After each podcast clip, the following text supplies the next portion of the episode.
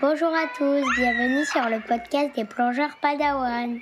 Alors aujourd'hui, on accueille une personne dont on a entendu parler plusieurs fois lorsqu'on a reçu les plongeurs des expéditions Gombessa. On a donc eu envie d'en savoir plus et de le rencontrer. Nous accueillons aujourd'hui Jean-Marie Jandel. Avant de nous parler de Mokaran Protection Society, est-ce que tu pourrais te présenter s'il te plaît Jean-Marie?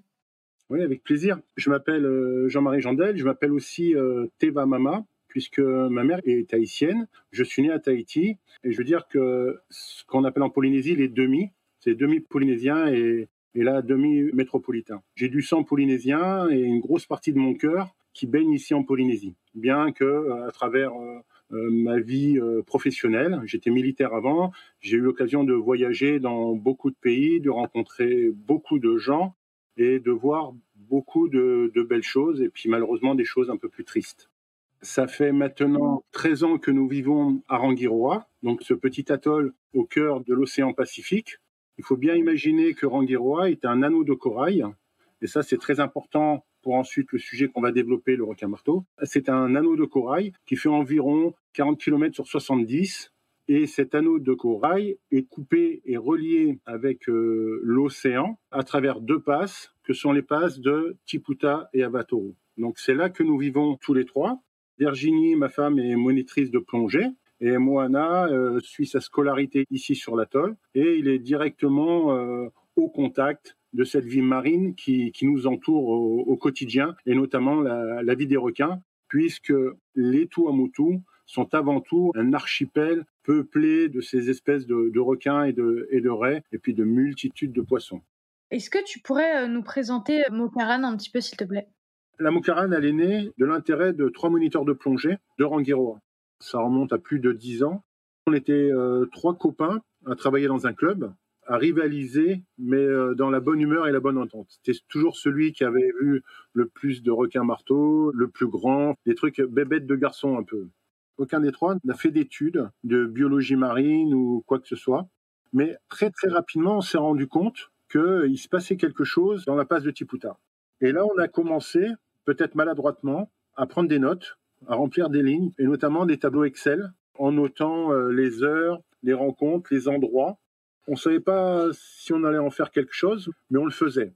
Dans le même temps, il existait, il existe toujours à Tahiti, une association qui s'appelle l'Observatoire des requins de Polynésie, qui a été créée par euh, Nicolas Buret, un autre copain moniteur. Et l'Observatoire des requins de Polynésie compile toutes les observations des raies et des requins en Polynésie française. Tu imagines, ça fait un portail, un point unique d'entrée.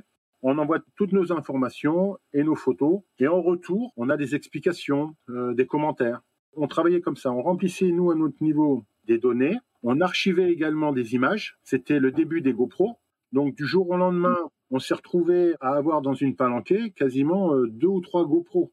Même si elles n'avaient pas encore la qualité qu'ont les GoPro de maintenant, c'était le début. Une palanquée représentait une force de capture d'image démultiplié par rapport à ce qui existait avant.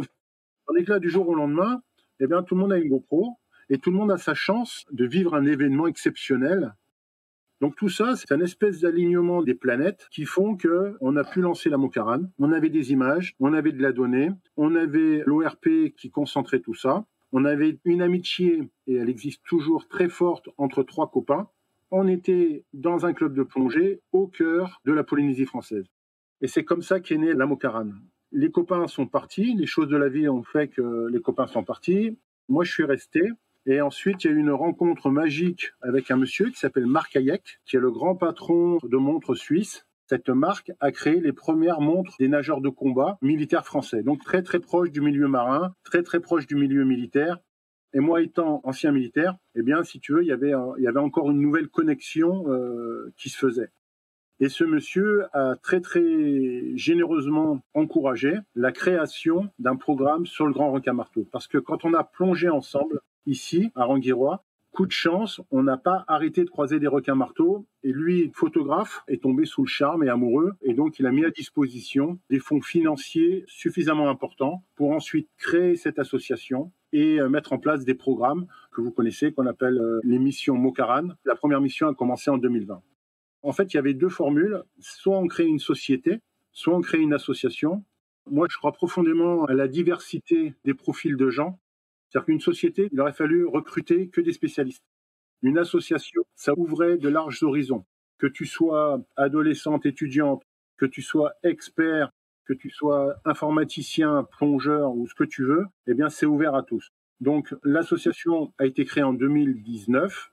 Et là, j'ai commencé à identifier des profils intéressants et des compétences intéressantes du juridique, de la plongée, de la prise de vue sous-marine et surtout de la biologie marine pour mettre en place ces programmes de recherche. Donc, une équipe très ouverte, très jeune. Moi, j'ai volontairement misé sur la jeunesse. Je n'avais pas du tout envie de faire appel aux plus illustres spécialistes. J'ai préféré miser sur des jeunes qui partaient de zéro sur le requin, mais avec un large potentiel de connaissances. Et on est parti comme ça.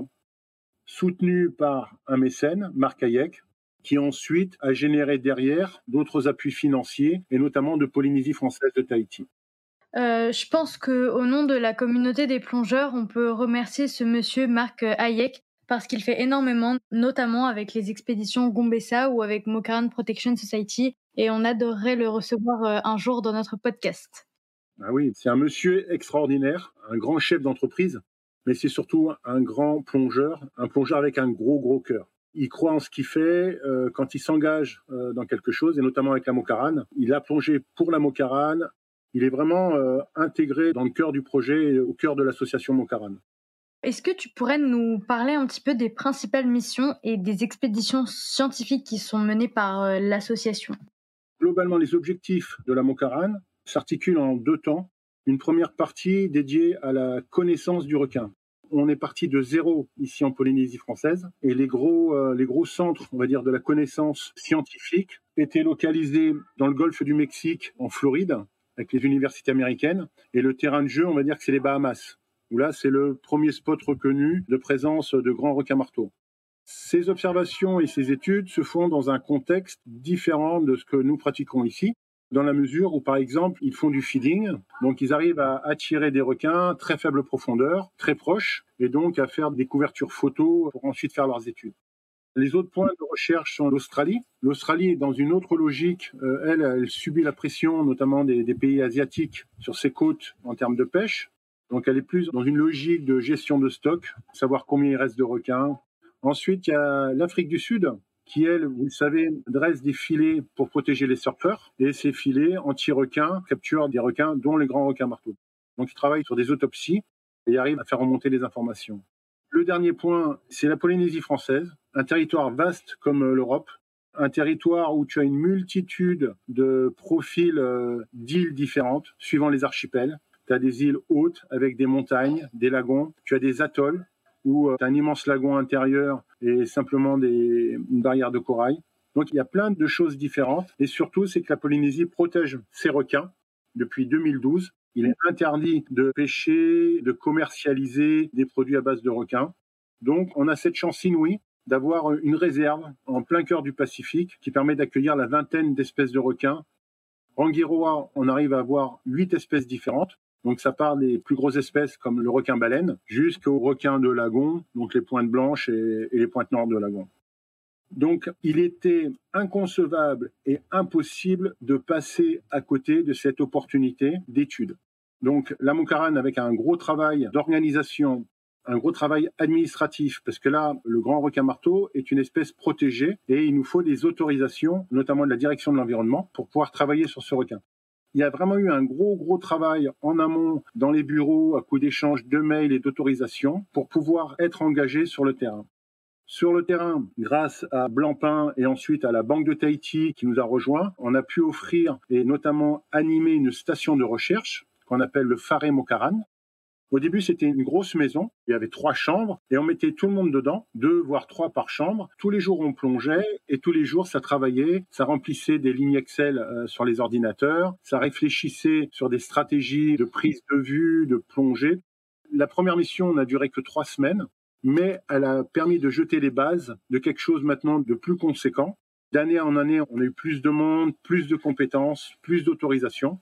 À titre d'exemple, la dernière mission, on a carrément loué une pension de famille qui est à la fois une station de recherche scientifique, on y travaille, un lieu d'échange On avait euh, la dernière mission de l'Australien, de l'Américain, euh, Équateur, Français. Donc tout ça, ça interagit, ça s'enrichit mutuellement dans une super bonne ambiance parce qu'on sait pourquoi on est là.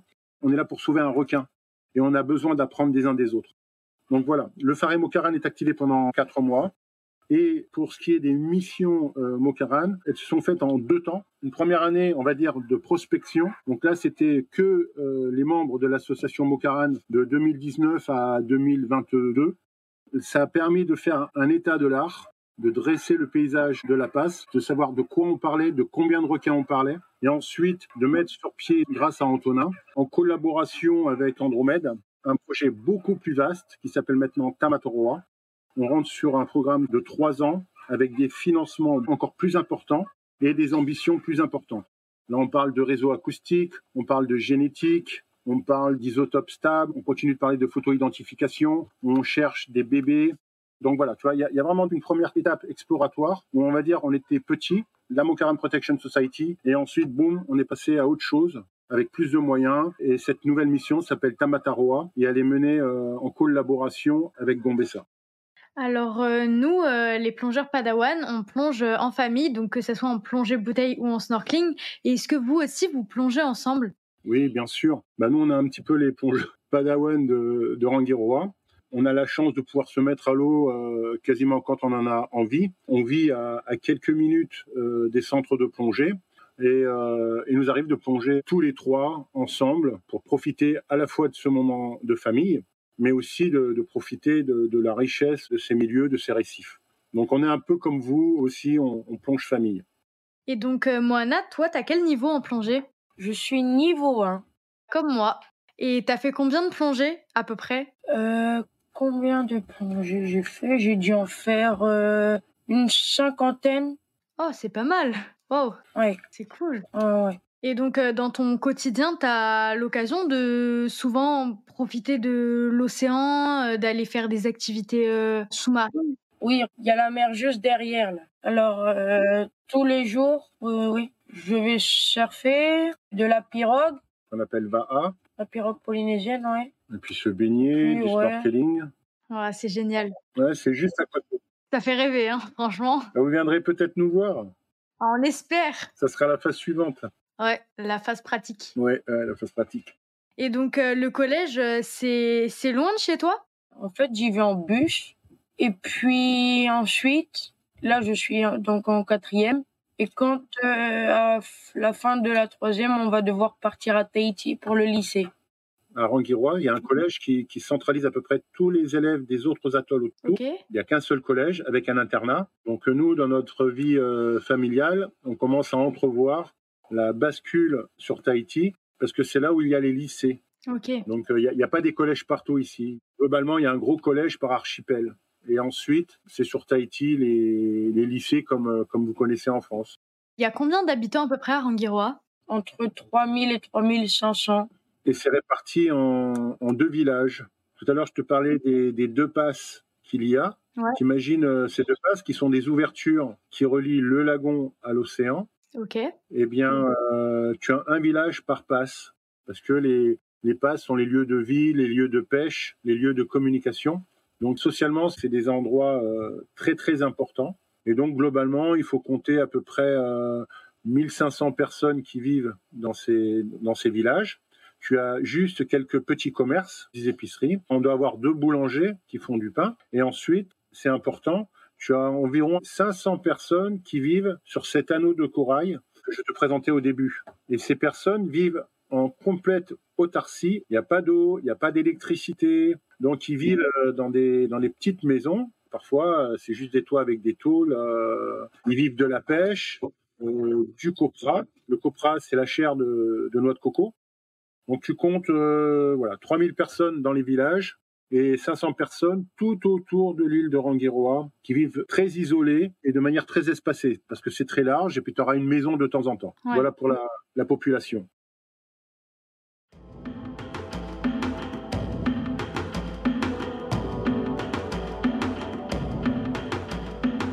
On a mis en place ce qu'on a appelé les enquêtes citoyennes, donc sur le principe de la science participative. On est allé au contact des pêcheurs et qui eux ont des informations clés sur ce qui se passe à l'échelle du lagon. Il faut bien comprendre que nous, les seuls éléments que l'on a quand on part plonger, c'est des informations à l'échelle de la passe. Et ça suffit pas puisque la passe, c'est qu'un endroit de passage. Les marteaux, ils rentrent dans le lagon, ils ressortent du lagon.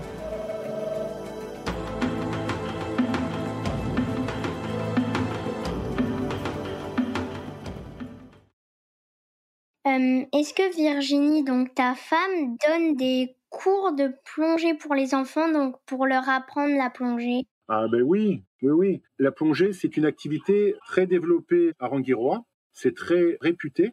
Il y a des gens qui viennent du monde entier et euh, ça couvre toute la population à partir des enfants. Donc on peut commencer à, à 8 ans jusqu'au papy-mamie. Et tout se fait vraiment à Ranguirois dans le strict respect de la sécurité, des règles euh, pédagogiques. C'est une activité très bien encadrée, c'est très fun, mais c'est très encadré.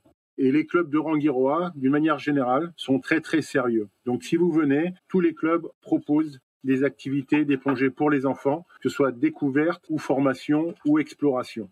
Ben, c'est génial parce qu'en général, on a du mal euh, quand on part en vacances à trouver des clubs de plongée qui prennent euh, les enfants parce que souvent ils sont pas ils sont pas équipés ou Ouais.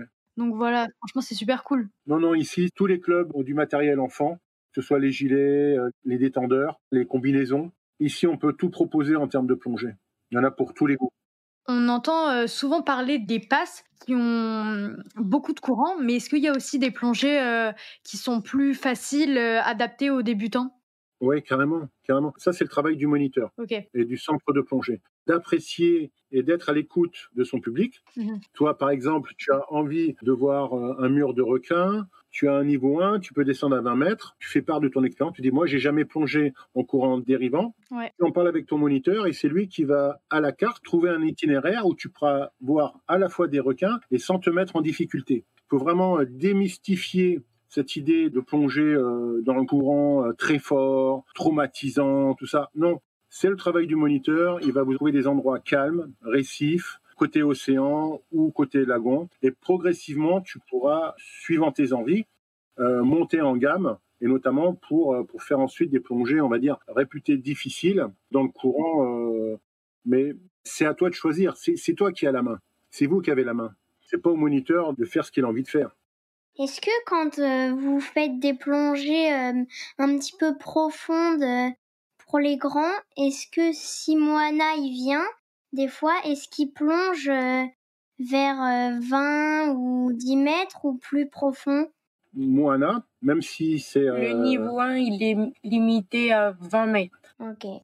même si on plonge en famille, on respecte la loi. Et la loi, elle dit 20 mètres pour les niveaux 1. Et puis c'est pour le bien de tout le monde. La morphologie des enfants conditionne les questions de pression sous l'eau, de ce que nos corps vont vivre sous l'eau, notamment sous les effets de la pression. Il faut pas faire n'importe quoi. Il y a des gens beaucoup plus intelligents que nous qui ont dit OK, un enfant c'est telle profondeur, un niveau c'est telle profondeur. Il faut respecter tout ça parce que c'est le fruit d'années d'années de recherche et d'études. On va pas réinventer euh, la plongée à notre sauce. Il y a un temps pour tout. Aujourd'hui, c'est niveau 1. Dans quelques années, vous serez niveau 2. Dans quelques années, niveau 3. Et là, vous pourrez descendre de plus en plus profond, en sécurité, et ça sera fantastique. Est-ce que tu peux nous raconter ta première plongée avec un requin marteau, s'il te plaît? Alors, ma première plongée avec un requin marteau, ça devait être euh, en, en 1993. J'étais venu pour la première fois à Ranguirois avec un copain. Et lors de cette plongée, dans le courant, y a un moment donné, on s'est accroché euh, au fond pour observer. Et je tourne la tête sur le côté et je vois un requin marteau euh, à côté de moi, qui était face au courant lui aussi, et qui ne bougeait pas, mais peut-être à 5-6 mètres. Et là, j'étais fasciné.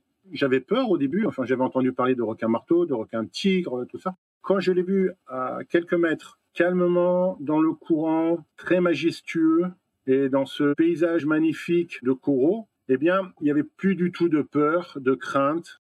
Pour la petite histoire, j'étais tellement fasciné par le requin que j'ai pas vu mes, mes copains partir.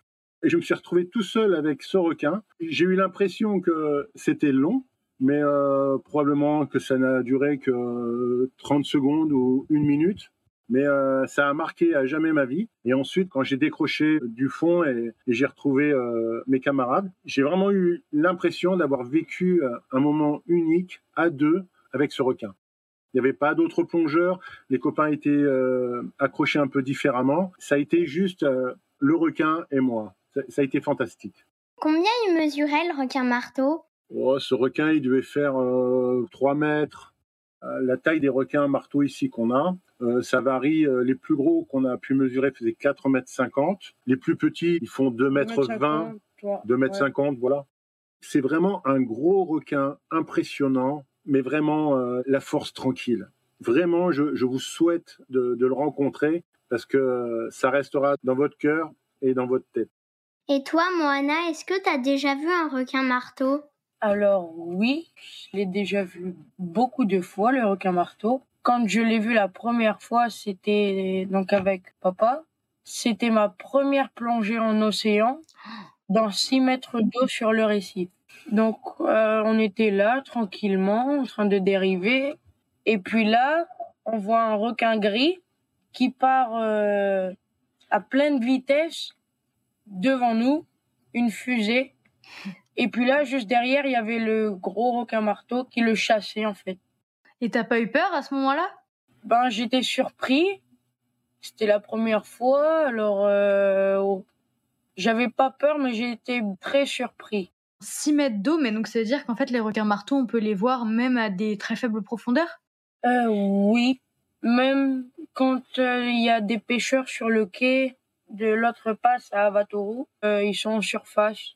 Waouh, c'est incroyable. Tu peux les voir en surface quand tu pêches, et après, en plongée, il y a clairement euh, deux saisons. Il y a une saison donc de décembre à mars, où là, il y a un endroit qui s'appelle le, plateau au marteau, dans la passe de Tiputa, qui est profond. Euh, ça commence à peu près à 70 mètres et ça remonte jusqu'à 40 mètres. Tu imagines un fond euh, complètement plat, et c'est là où, où on peut voir des requins marteaux adultes. Il nous est déjà arrivé d'en voir cinq en même temps dans le même champ de vision dans ton masque. C'est pas toi qui as tourné la tête et tu as peut-être compté deux fois le même. Non, tu en as cinq en même temps dans ton masque. Ouais. Donc c'est une zone qui nous intéresse. On ne comprend pas encore pourquoi elle se concentre là. On y note aussi la présence de raies léopards sur la même zone. Donc il y a peut-être un lien prédation, nourriture entre les deux espèces, peut-être. La deuxième période, c'est actuellement, c'est à peu près de août jusqu'au mois d'octobre-novembre où là, on a essentiellement des mâles. Et là, effectivement, comme l'a décrit euh, Moana, sur le récif, à faible profondeur, 6 mètres, et on l'a encore vu cette semaine, il est fréquent de voir des jeunes requins marteaux mâles. Et cette fois-ci, tu n'as pas un endroit concentré comme le plateau au marteau, c'est vraiment sur tout le récif, entre 6 et 40 mètres. Il n'y a pas de règle. Et là, on suppose, on a des indices que c'est la période d'accouplement de l'espèce et que les mâles, ils ont ce comportement un petit peu de chercher un petit peu partout, de voir ce qui se passe. Ils sont très curieux et euh, ils peuvent même passer à travers une palanquée. Tu as ta palanquée de quatre ou cinq plongeurs et d'un seul coup, tu as un requin marteau qui passe à travers et qui nage un peu nerveusement. Ils peuvent monter sur toi au contact, très proche. C'est également une occasion de faire des belles rencontres de août à octobre-novembre mais par contre, c'est complètement imprévisible. On ne sait pas où les trouver. Ils, occupent euh, un large territoire, contrairement aux femelles, de décembre à mars. Quelle est ta plongée la plus profonde? 70 mètres. Quelle est ta plongée la plus longue? Ma plongée la plus longue, euh, bah, c'était encore avec Antonin. C'était en recycleur. Euh, c'était faire une plongée de 3 heures. Tu plonges euh, que en recycleur? Non, non. Moi, j'ai une très modeste expérience en recycleur et, en trimix. Je me suis mis au recycleur et trimix essentiellement pour la mocarane. Contrairement aux experts que sont les plongeurs de Gombessa, moi, je suis beaucoup plus modeste et ça me demande beaucoup plus de travail et de préparation. J'y vais très modestement, euh, j'y vais quand je suis bien accompagné, parce que c'est une plongée complètement différente. Donc voilà, donc la plongée plus longue, 3 heures, la plus profonde, 70 mètres, et à chaque fois, ça a été dans un cadre mocarane, avec Antonin, qui maîtrise parfaitement bien euh, ce type de plongée. Vous avez commencé à quel âge la plongée? Voilà, j'ai dû commencer à plonger, euh, je devais avoir 12 ans, en Nouvelle-Calédonie, à Nouméa. Et toi, Moana? Moi, j'avais 8 ans. Comment est-ce que vous travaillez avec d'autres organisations ou chercheurs pour la conservation du grand requin marteau? La Mocarane, elle est articulée en quatre pôles. On a un pôle science, qui s'appelle Mocarane Science, un pôle sensibilisation scolaire qu'on appelle Mocarane Académie, qui travaille plus dans le milieu scolaire, éducatif. Mocarane Exploration, qui nous permet d'aller chercher les requins dans le lagon et organiser les plongées. Et ensuite, Mocarane Fénois, qui fait le lien avec les populations polynésiennes la science ne représente qu'un des piliers des activités de l'association. C'est notre fer de lance, la partie la plus importante et la plus euh, visuelle, parce que derrière, c'est médiatisé, une publication. Alors comment ça s'organise, ce pôle de biologistes? De par l'expérience des biologistes de la Mocarane, ces biologistes ont déjà des liens avec d'autres chercheurs, universités, ça se fait naturellement. C'est pas vraiment formel, c'est plus sous forme d'échange, plus que formaliser euh, une convention ou un partenariat avec une université euh, ou un chercheur. Là où on est connecté avec les chercheurs, il y a eu de grosses périodes. La dernière période, c'est la publication scientifique qui est sortie il y a deux, trois jours, qui s'est enrichie des expériences de chercheurs euh, américains, australiens et de métropole. Donc ça, c'est un premier lien. Et l'autre lien, il était en amont quand on encadre des stagiaires, pour valider un stage, on doit avoir un certain niveau de diplôme qu'on n'avait pas nécessairement, nous, dans la réserve de biologistes de la Mocarane. Donc, de par les réseaux personnels, eh bien, on a pu se connecter avec des chercheurs qui ont pu valider les travaux ou du moins l'encadrement de nos stagiaires, euh, notamment en biologie marine. Donc voilà, ça fonctionne comme ça. Et puis surtout, moi j'ai à cœur que ce pôle de biologie euh, marine de la Mocarane, eh bien, il s'auto-alimente, il se construise, que les biologistes de la Mocarane soient des spécialistes euh, du futur, mais déjà à très court terme en fait. Les biologistes de la Mocarane qui ont commencé au tout début, ce sont déjà, ils le diront pas parce que tout le monde est modeste et tout, mais ce sont déjà les experts français, européens de l'espèce. Tatiana, par exemple, elle fait du Mocarane depuis maintenant plus de quatre ans. Je pense pas qu'il existe en France quelqu'un de plus compétent sur l'espèce.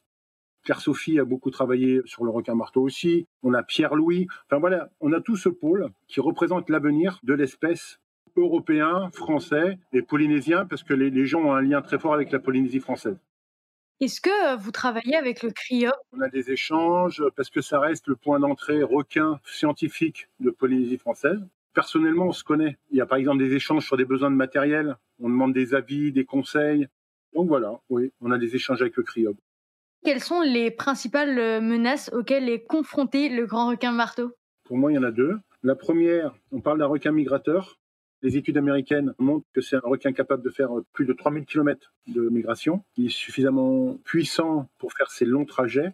Si ce requin migre en dehors de la ZE, la zone économique exclusive, les eaux protégées polynésiennes, on est encerclé de bateaux de pêche étrangers on jette la pierre sur les Asiatiques, mais il y a aussi les bateaux européens. Hein. Il n'y a pas que les Chinois qui pêchent du requin. Hein. Il y a les Espagnols, il y a les Français. Ils viennent jusqu'ici, les bateaux européens? Mais bien sûr, mais bien sûr qu'ils viennent jusqu'ici. Mais ça, ça sera quelque chose d'autre à faire. L'Europe, ne peut pas donner des leçons de conservation, de protection au reste du monde, et alors qu'on autorise encore la pêche au requin et la commercialisation.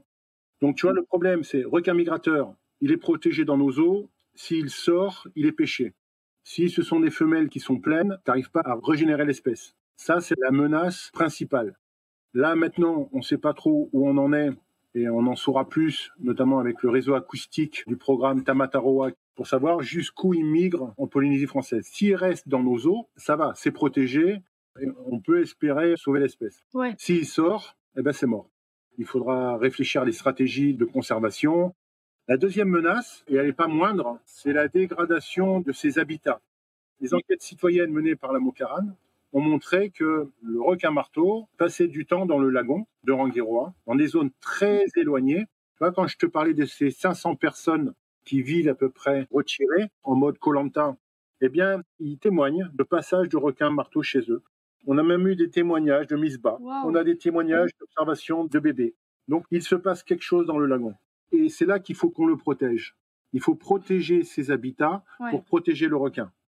Il ne s'agit pas de construire un hôtel grand luxe, 50 bungalows pilotis, en plein milieu des zones de passage ou de reproduction, pas forcément de requin-marteau, mais des autres espèces non plus. Si on commence à autoriser des yachts avec des jet skis, du bruit, non, ça ne va pas le faire. Donc, il y a réellement deux combats. Et d'un, c'est protéger la migration s'il sort de nos eaux. Et deuxième, c'est protéger ses habitats. Et là, on est engagé dans un programme qui s'appelle le PGEM. C'est un plan de gestion de la passe et, du lagon pour justement qu'on ait notre mot à dire. Attendez, vous avez un projet comme ça. Nous, on dit, bah non, peut-être choisir un autre endroit parce qu'on va perturber une espèce ou quelque chose. Ça, ça doit être pris en charge, pas seulement par la Mocarane, hein, mais par d'autres associations liées à l'environnement, dans la protection des habitats clés des espèces.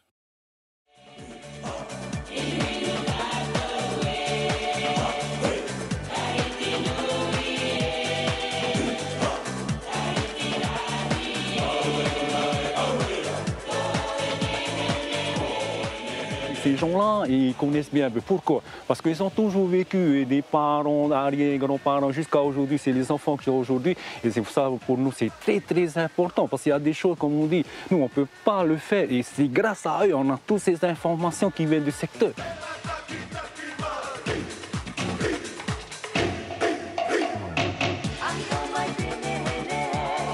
Moi, j'ai pas mal euh, pêché aussi dans ces zones-ci. J'ai quasiment plus ou moins grandi avec mes parents aussi dans ces zones-ci. C'est une zone, je pense euh, vraiment qu'on fera pas mal de découvertes au niveau du Mokara. Moi, je pense qu'il y a cette migration qui se fait de la passe de Tiputa, de nord au sud, et après, il repart du sud vers le nord, du côté est de l'île, puis il contourne complètement l'îlot. Pour moi, il y a un couloir de passage et c'est plus facile à observer.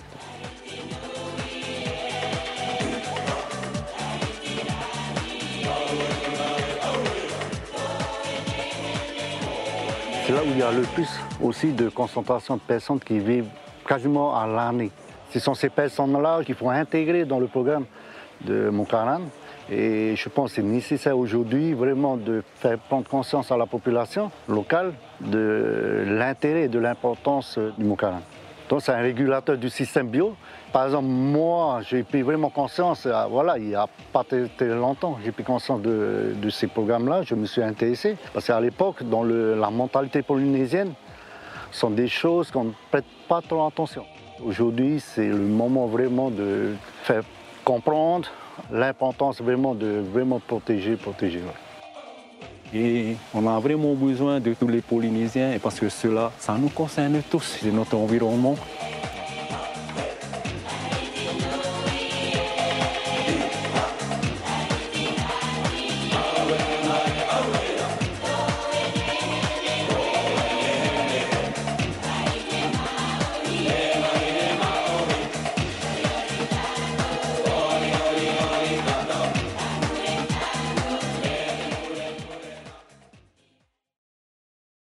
Donc, euh, comment vous expliquez que euh, dans des endroits comme la Polynésie, vous arriviez très bien à vivre avec les requins et à essayer de les protéger, alors qu'à d'autres endroits dans le monde, ils vont au contraire être euh, pêchés? Elles sont super bonnes, tes questions.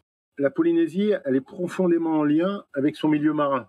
Pourquoi? Parce que géographiquement, ici en Polynésie, les îles hautes, par exemple, elles n'ont pas de place. Tu as la plage, et ensuite, tu as tout de suite des montagnes. Tu as d'autres pays comme la Nouvelle-Calédonie, la Réunion, où tu as des grandes vallées, tu peux faire de la culture, tu peux faire du bétail, tu peux faire des tas de choses.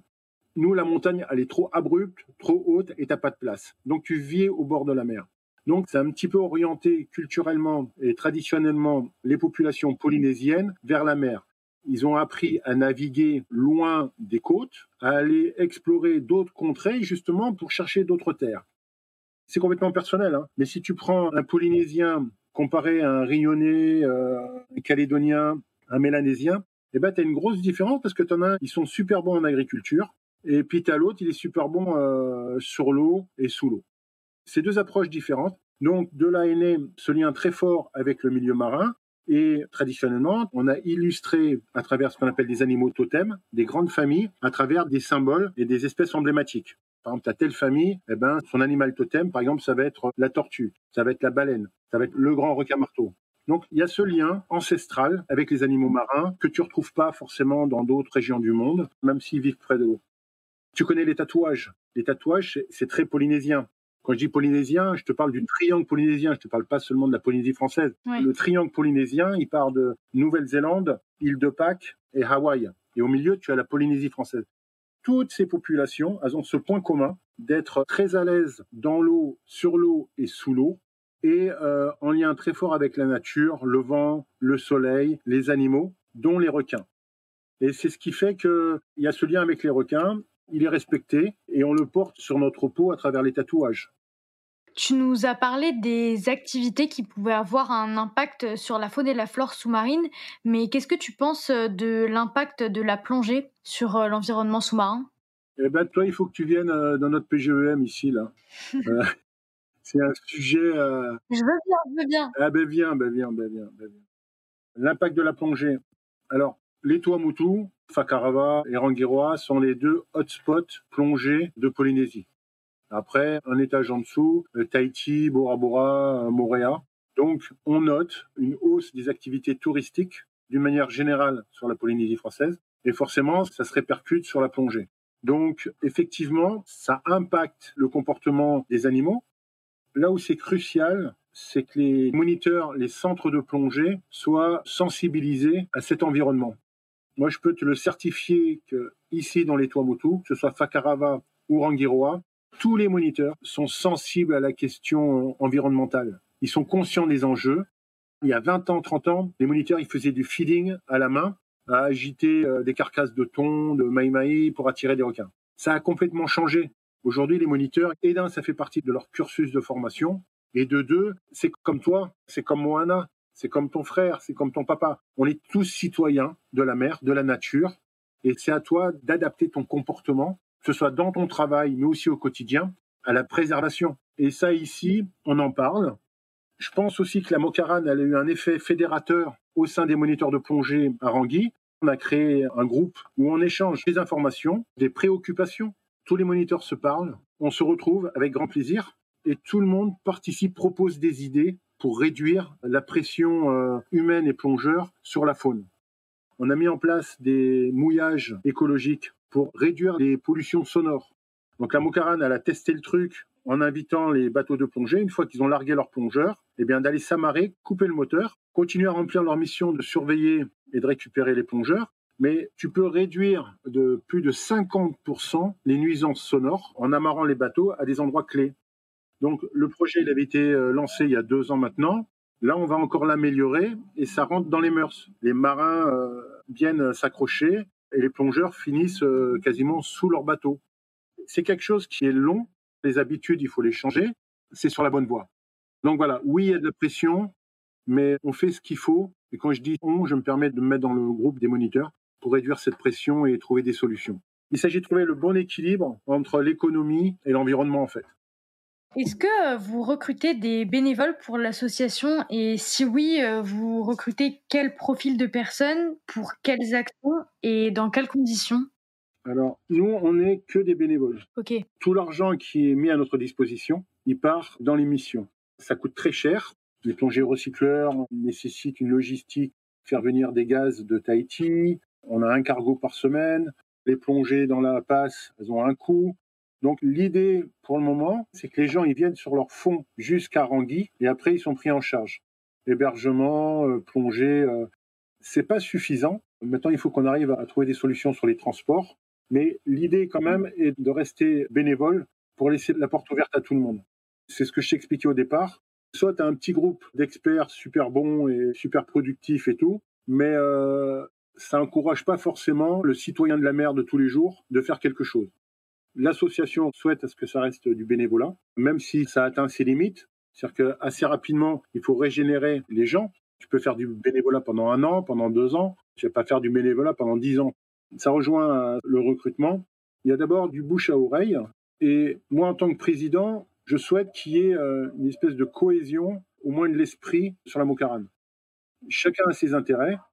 Il ne s'agit pas de transformer euh, l'étude et la conservation du grand requin-marteau en un club de plongée. C'est-à-dire que les gens ils viennent tout simplement pour plonger et voir du requin-marteau. Ça, mhm. Ça, c'est pas notre boulot, ça. Ça, c'est le boulot des clubs, des clubs de plongée. Nous, on est là pour étudier et sauver une espèce.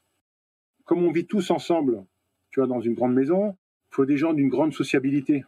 Si tu commences à pas t'entendre avec les autres, ben, rapidement, ça va pourrir la station, le Phare Ouais. Donc il faut des gens ouverts, qui communiquent, qui échangent pour que ça se passe bien. Et enfin, le dernier truc, et c'est le plus important, ce sont les compétences. Moi, je recherche des compétences. Je ne cherche pas des plongeurs, Je cherche des compétences. Des plongeurs, euh, niveau 3, on en trouve beaucoup. Par contre, des compétences. Des compétences, c'est quoi? Prise de vue, traiter et faire du montage euh, photo ou vidéo. Ça prend beaucoup de temps. Quoi qu'on fasse, il faut être performant pour sauver ce requin. On n'est pas là pour se faire plaisir. On est là pour sauver un requin. Et là, il y a un compte à rebours enclenché. Si rien n'est fait, eh ben, dans 15-20 ans, pof, on se retrouve dans la galerie du musée là-bas. Et il a disparu. Donc il faut des gens compétents, motivés, bénévoles. Donc là, dans le champ de compétences, on a de l'informaticien, des plongeurs profonds. Tu prends le cas de, Antonin, expert en plongée profonde. Tatiana, Claire-Sophie, Pierre-Louis, expert en biologie. Du juridique, de la logistique. On est à une heure d'avion de Tahiti, il n'y a pas de magasin, il n'y a rien. On a besoin d'une batterie de GoPro ou je ne sais pas quoi, une pile un peu bizarre. Eh ben, il faut qu'elle arrive rapidement de Tahiti. Je dirais que c'est quasiment toutes les compétences de la vie au quotidien pour faire vivre en communauté une vingtaine de personnes qui plongent, qui travaillent sur des ordinateurs, qui ont un cerveau bien plein pour faire avancer les connaissances euh, scientifiques, et des gens de cœur pour être en lien avec la population locale. Parce que si tu es dans une maison que des gens qui discutent pas avec les gens autour, avec les Polynésiens, ça va pas le faire non plus. Donc il faut être à la fois proche du requin forcément, mais proche aussi des populations locales. Les tatouages, les légendes, tout ça, ça fait partie de la Moncarane. J'avais rencontré un, reporter polynésien qui s'appelle André Voy, qui m'avait gentiment dit, écoute, le problème de la Moncarane, c'est que vous, vous voyez un poisson, et nous, on voit une légende. Et il avait complètement raison. Les Polynésiens, ils vont pas à 70 mètres de fond. Le requin marteau, ils le voient pas. Par contre, ils ont la légende. Et nous, on, le voit, le requin marteau, mais on n'a pas la légende. Donc, il faut vraiment euh, concilier les deux. Et euh, c'est ce qu'on essaie de faire avec des activités comme une course de pirogue annuelle qu'on appelle la Mokaran Ba'a Race. Une course de pirogue, le thème c'est vous ramer au-dessus de la migration du requin marteau dans le lagon. C'est donner un sens à une activité sportive. Là, il y a un projet de mise en valeur d'un spot touristique avec des poteaux informatifs on est en train de faire graver des troncs de cocotiers sculptés à la main à l'ancienne, avec des thèmes euh, sur le requin, les raies, euh, par des artistes polynésiens. Et tout ça, ça met du sens et ça permet vraiment de fusionner euh, des cultures différentes, des visions différentes, des cœurs différents, parce qu'il ne faut pas oublier que l'objectif unique, c'est sauver un requin. C'est ça qu'il ne faut pas perdre de vue. Si jamais vous cherchez des ambassadeurs en métropole, on sera ravis et honorés de vous aider ici. C'est très gentil. Vous apportez votre pierre à l'édifice. C'est merveilleux ce que vous faites et il faut continuer. Il faut qu'on gagne cette bataille. Je ne supporterai pas qu'une espèce comme un requin qui fait plus de 3,50 mètres disparaisse pour finir en truc aphrodisiaque ou bol de soupe ou euh, soi-disant des propriétés pour soigner le cancer. Qui n'ont jamais été prouvées scientifiquement. Exactement, tu vois. Puis adhérer à l'association, on a un lien, ça permet de suivre, ça permet d'ouvrir de nouveaux horizons. Tous ensemble, on a y gagné. Tous ensemble. Je te répète, on n'y arrivera pas tout seul. Ça doit toucher tout le monde. Là, les Polynésiens, il y a une réelle prise de conscience maintenant de l'atoll. Il faut élargir ce cercle, la Polynésie, puis après la métropole et le monde entier. Pour les auditeurs, on mettra tous les liens euh, dans la description du podcast. Il y a une petite question, je me doute euh, ta réponse, mais je la pose à tout le monde euh, qu'on a interviewé. Quel est ton animal sous-marin préféré? Ah, qui pas? Mona Vas-y, fais attention à ce que tu dis. Hein le requin marteau. Après, tous les requins, hein, enfin, tout ce qui est marin. Et toi, Jean-Marie? Ah, ben moi, c'est les requins. Hein. Moi, j'aime bien les top prédateurs, les requins marteaux. Je reste toujours très impressionné par les requins tigres et la beauté d'un mur de requins gris. Même si un requin gris, c'est beaucoup plus petit, mais quand tu as devant toi 300, 400 requins gris, c'est fantastique. On a des vols de raies léopards. Tu as devant toi 50 raies léopards et elle nage, c'est majestueux. Tout est beau, bien sûr, tout est beau. Moi, je vois un requin marteau, ça me fait toujours, euh, en fond de moi, ça me, ça me touche. Quoi. Tu le regardes dans les yeux, tu sens qu'il te regarde. Et vous, c'est quoi vos animaux préférés à tous les deux? Moi, le requin marteau. Ah, bah alors tu vois. Et moi, c'est la manta. Ah, la manta, bah, bien sûr, bien sûr. Puis si je demandais pourquoi vous aimez le requin marteau et la manta moi, c'est parce que euh, bah, il est drôle avec sa tête de marteau. Euh. tu as raison, Gabin. Et, et c'est un animal qui, qui, ne laisse personne insensible. Tu demandes à n'importe qui de dessiner un requin marteau, ils arriveront à faire quelque chose. Tu demandes à tout le monde de dessiner un, un requin bleu ou un, ou un mako ou un, ce que tu veux, ça sera plus compliqué. Tu vois? Mais le requin marteau, tout le monde en a entendu parler et tout le monde se pose les mêmes questions. Moi, l'arrêt mental, ça me fascine. Je me souviens qu'une fois, on était allé à Nausicaa et euh, j'avais vu l'arrêt mental et j'étais restée, je crois, euh, une heure devant l'aquarium à la regarder. Euh, ça m'avait vraiment fascinée et vraiment, j'adorerais en voir une un jour, mais dans son milieu naturel cette fois-ci. Mais tu la verras. Tu ne sais pas pourquoi, mais tu l'aimes, l'arrêt mental. Tu as de l'affectif, tu as un lien. Eh ben nous, c'est pareil. Il y a quelque chose qui nous dépasse, qui est plus grand que nous et qui nous attire vers quelque chose d'autre. On ne sait pas pourquoi, mais on a ce lien avec tel animal, tel animal.